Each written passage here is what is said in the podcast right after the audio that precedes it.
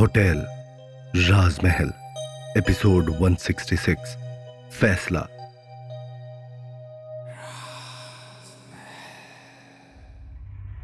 तुम्हें होटल राजमहल के मालिक राजवीर राठौर से शादी करनी होगी। विशाल के मुँह से यह बात सुनते ही मल्लिका को जैसे एक गहरा सदमा लगा और उसके पैरों के नीचे से ज़मीन खिसक गई। हाँ, मल्लिका, राजवीर राठौर। तुम्हें कुछ भी करके इसी राजवीर राठौर को अपने प्यार के जाल में फंसाना है और उससे शादी करनी है।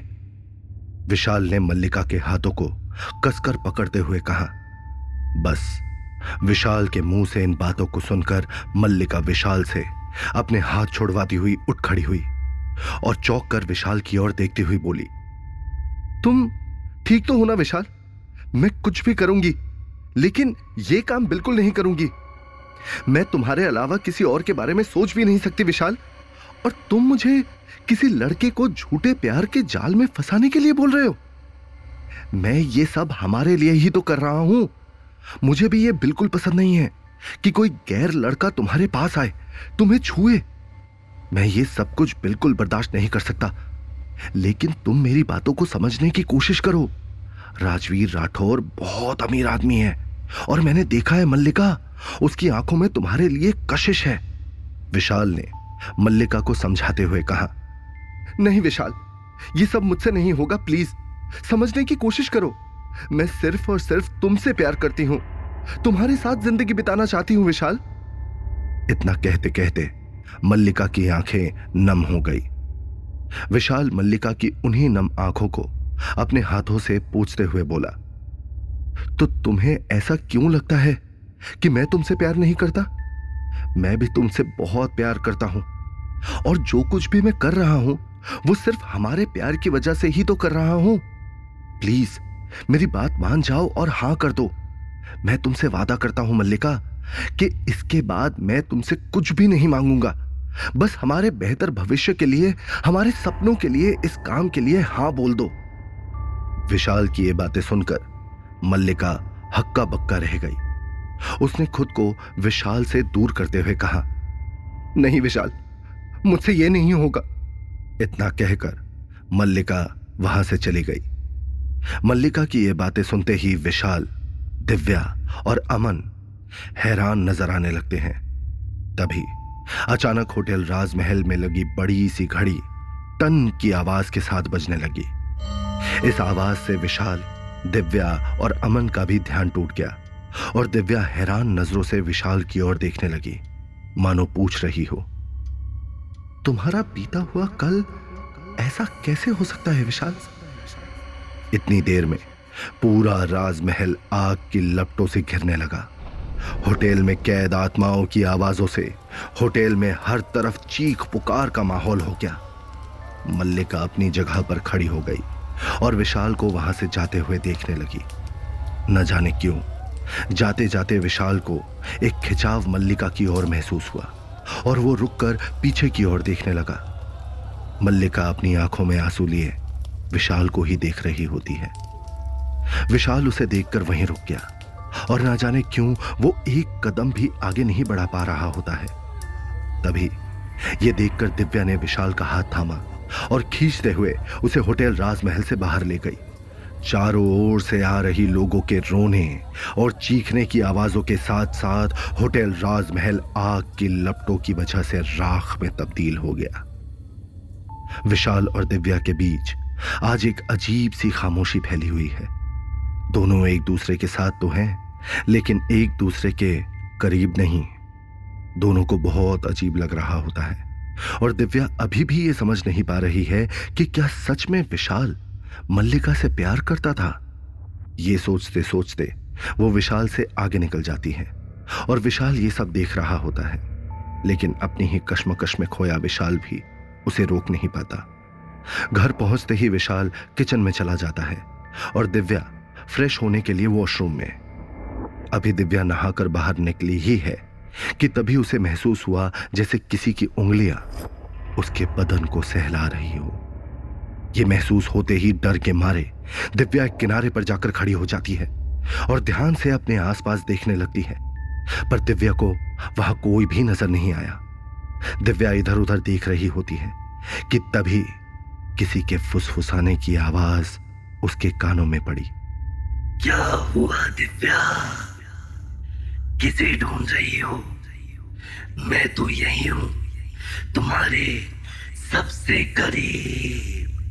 इस आवाज़ को सुनकर दिव्या के रोंगटे खड़े हो गए और वो ज़ोर से चिल्लाई, विशाल!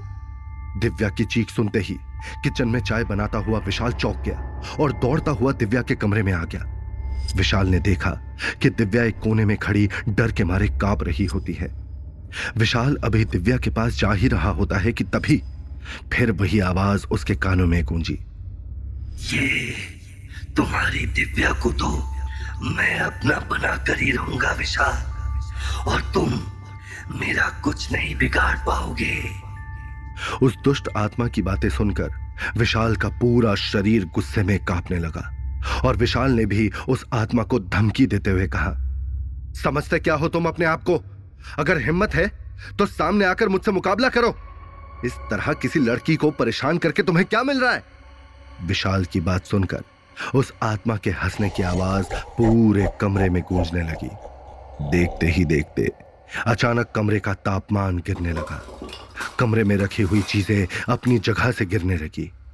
जैसे जैसे विशाल आगे बढ़ने की कोशिश करता, वो आत्मा हर बार कुछ ना कुछ विशाल के ऊपर फेंक देती। इस वजह से विशाल के शरीर पर काफ़ी चोट भी आ गई। लेकिन विशाल आखिरकार सब चीज़ों से बचता हुआ मुश्किलों से दिव्या के पास पहुँच गया। दिव्या जो पहले ही डर के मारे काँप रही होती है विशाल को अपने करीब पाते ही उसके गले से लग गई और सिसक सिसक कर रोने लगी। दिव्या की हालत देखकर विशाल ने उसे संभाला और ज़ोर से चिल्लाते हुए कहा बंसी! मुरली! कहा हो दोनों? विशाल का इतना कहना ही था कि तभी बंसी और मुरली दोनों वहाँ आ गए। उन दोनों को वहाँ देखते ही उस दुष्ट आत्मा ने मुस्कुराते हुए कहा मैं भी देखूँगा विशाल कि कब तक ये लोग तुम्हारी दिव्या को मुझसे बचा पाते हैं। मुझे दिव्या का शरीर चाहिए और मैं उसे किसी भी हाल में हासिल करके ही रहूँगा। उस आत्मा की बात सुनकर बंसी ने उसे अपने हाथ से पकड़कर खींचते हुए कहा फ़िलहाल तो तू यहाँ से बाहर चल। बाकी जो करना है वो हम लोग देख लेंगे। इतना कहकर बंसी और मुरली उस आत्मा को घसीटते हुए घर से बाहर ले गए। वो आत्मा अब जा चुकी है दिव्या। तुम चुप हो जाओ। डरने की कोई बात नहीं है। विशाल ने दिव्या को समझाते हुए कहा। विशाल की बातें सुनकर दिव्या ने अपनी नम आँखों से विशाल की ओर देखा और कहा, वादा करो विशाल, तुम कभी मुझे छोड़कर कहीं नहीं जाओगे। मैं तुम्हारे बिना नहीं जी पाऊँगी। हाँ दिव्या, मैं तुमसे वादा करता हूँ। कि मैं तुम्हें छोड़कर कभी कहीं नहीं जाऊँगा। विशाल ने दिव्या को कसकर गले लगाते हुए कहा, दोनों को ही एक दूसरे के करीब होकर ऐसा लग रहा होता है, जैसे ना जाने कितने समय से दोनों एक दूसरे से अलग रहे हों। कुछ देर बाद विशाल ने दिव्या से कहा, अब चलो भी बहुत देर हो चुकी है, हम सो जाते हैं। इतना कहकर विशाल दिव्या का हाथ पकड़कर उसे अपने कमरे में ले जाने लगता है। तो दिव्या अपनी जगह से नहीं हिलती। विशाल ने हैरान होकर उसकी तरफ़ देखा। तब दिव्या ने नम आँखों से उसको देखते हुए कहा, मुझे यकीन नहीं हो रहा विशाल कि तुम वही विशाल हो जिसके बारे में मल्लिका बता रही है। यह सुनते ही विशाल के चेहरे पर भी मायूसी नज़र आने लगती है। हैरान तो मैं भी हूँ दिव्या, क्योंकि ऐसा मैं कभी नहीं कर सकता।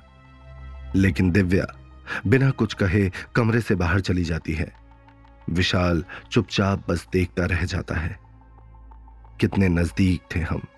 ना जाने कहाँ से आई ये दूरियाँ। जो रह नहीं सकते थे एक दूजे के बिना, आज उन्हें चुभ रही हैं नजदीकियाँ। अगली रात विशाल और दिव्या होटल राजमहल पहुँच जाते हैं और वहाँ अमन पहले से ही मौजूद है। तभी मल्लिका सामने सीढ़ियों से उतरती हुई नज़र आती है। मल्लिका, फिर आगे क्या हुआ? प्लीज़ जल्दी बताओ। अब मुझसे रहा नहीं जाता। विशाल ने बेताब होते हुए मल्लिका से कहा। विशाल की बात सुनकर मल्लिका के चेहरे पर एक अलग सी मुस्कुराहट छा गई और उसने विशाल की ओर देखते हुए कहानी आगे सुनाई। उस दिन विशाल की बात सुनकर मल्लिका को जैसे एक गहरा सदमा लगा और उसके पैरों के नीचे से ज़मीन खिसक गई। मल्लिका को यकीन नहीं हो रहा होता कि जिस लड़के से उसने इतना प्यार किया, जिसके लिए उसने अपना घर, अपने माँ बाप तक छोड़ दिए, अपनी नौकरी तक दांव पर लगा दी, आज वही लड़का उसे किसी और लड़के से शादी करने के लिए कह रहा है। आज मल्लिका की आँखों से नींद कोसों दूर है। रह रह कर विशाल की कही गई बातें उसके कानों में गूंज रही होती हैं। विशाल, उसका प्यार है, सच्चा प्यार। और वो विशाल के लिए, उसके साथ रहने के लिए कुछ भी कर सकती है। मल्लिका अभी ये सब सोच ही रही होती है कि तभी उसका फ़ोन बजता है और जैसे ही वो देखती है तो वो अमन का फ़ोन होता है। इतनी रात को अमन मुझे क्यों फ़ोन कर रहा है? मल्लिका ने जैसे ही फ़ोन उठाया तो सामने से अमन की आवाज़ आई। ओ मल्लिका, जल्दी से सिटी हॉस्पिटल पहुंचो। विशाल की किसी से लड़ाई हो गई है और उसकी हालत बहुत खराब है। ये सुनते ही मल्लिका के होश उड़ जाते हैं। मल्लिका जल्दी से हॉस्पिटल पहुँचती है और भागती हुई विशाल के कमरे की तरफ़ जाती है। विशाल के शरीर पर काफ़ी चोट आई होती है और वो नम आँखों से मल्लिका की तरफ़ देखता है। मल्लिका उसके नज़दीक जाती है और पूछती है, कैसे हुआ ये सब विशाल? ये ये क्या हो गया है तुम्हें? अमन ने मल्लिका को जवाब दिया, ये सब इसकी गरीबी की वजह से हुआ है। मल्लिका हैरान, परेशान, विशाल को देखने लगती है। विशाल ने मल्लिका को बताते हुए कहा, मैं लोगों का उधार चुका नहीं पा रहा हूँ, इसीलिए किसी से झगड़ा हो गया था। मेरे पास पैसे नहीं हैं और वो लोग मुझे ज़रूर मार डालेंगे। ये सुनते ही मल्लिका की आँखों से आँसू बहने लगते हैं और उसने कसकर विशाल को गले से लगा लिया। जैसा तुम कहोगे, मैं बिल्कुल वैसा ही करूँगी, विशाल। मैं तुम्हें कुछ नहीं होने दूँगी। ये सुनते ही विशाल के चेहरे पर मुस्कान आ जाती है।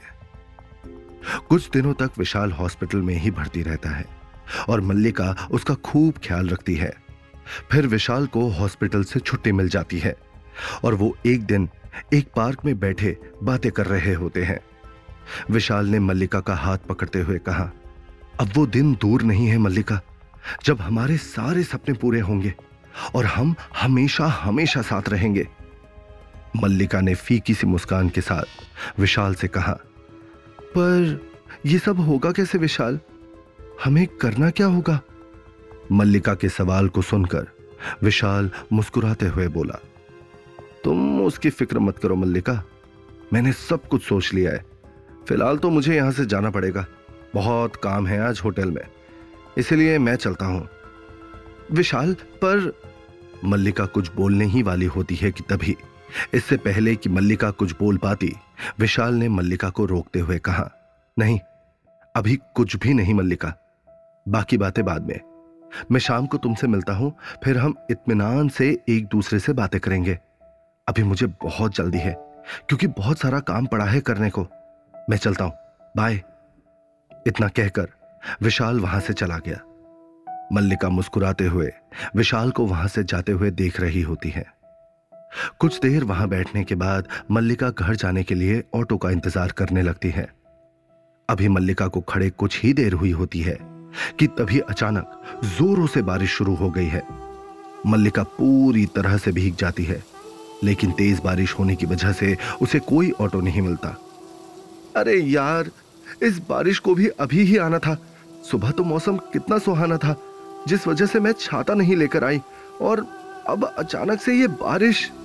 मल्लिका ने बारिश की वजह से चिड़चिड़ाते हुए कहा, अभी मल्लिका, बारिश की वजह से चिड़चिड़ाती हुई, खुद से बातें कर ही रही होती है कि तभी उसे अपने पीछे से गाड़ी का तेज हॉर्न सुनाई दिया। एक तो बारिश और ऊपर से ये हॉर्न की आवाज़, कौन है अब? इतना कहकर मल्लिका ने मुड़कर जैसे ही पीछे देखा तो मल्लिका के होश उड़ गए। वहीं मल्लिका के पीछे गाड़ी में मौजूद शख्स ने अपनी खूबसूरत मुस्कुराहट चेहरे पर लाते हुए कहा, अरे, मल्लिका, तुम यहाँ? आखिर कौन है ये शख्स? क्यों इस शख्स को देखकर मल्लिका के होश उड़ गए? क्या है इरादा आखिर विशाल का और क्या विशाल अपने मंसूबों में कामयाब हो पाएगा? और वो किसकी आत्मा है जो दिव्या को परेशान कर रही है? क्या रिश्ता है विशाल, दिव्या और उस आत्मा का? इन सभी सवालों के जवाब जानने के लिए सुनिए होटल राजमहल, सिर्फ़ पॉकेट एफ़ पर।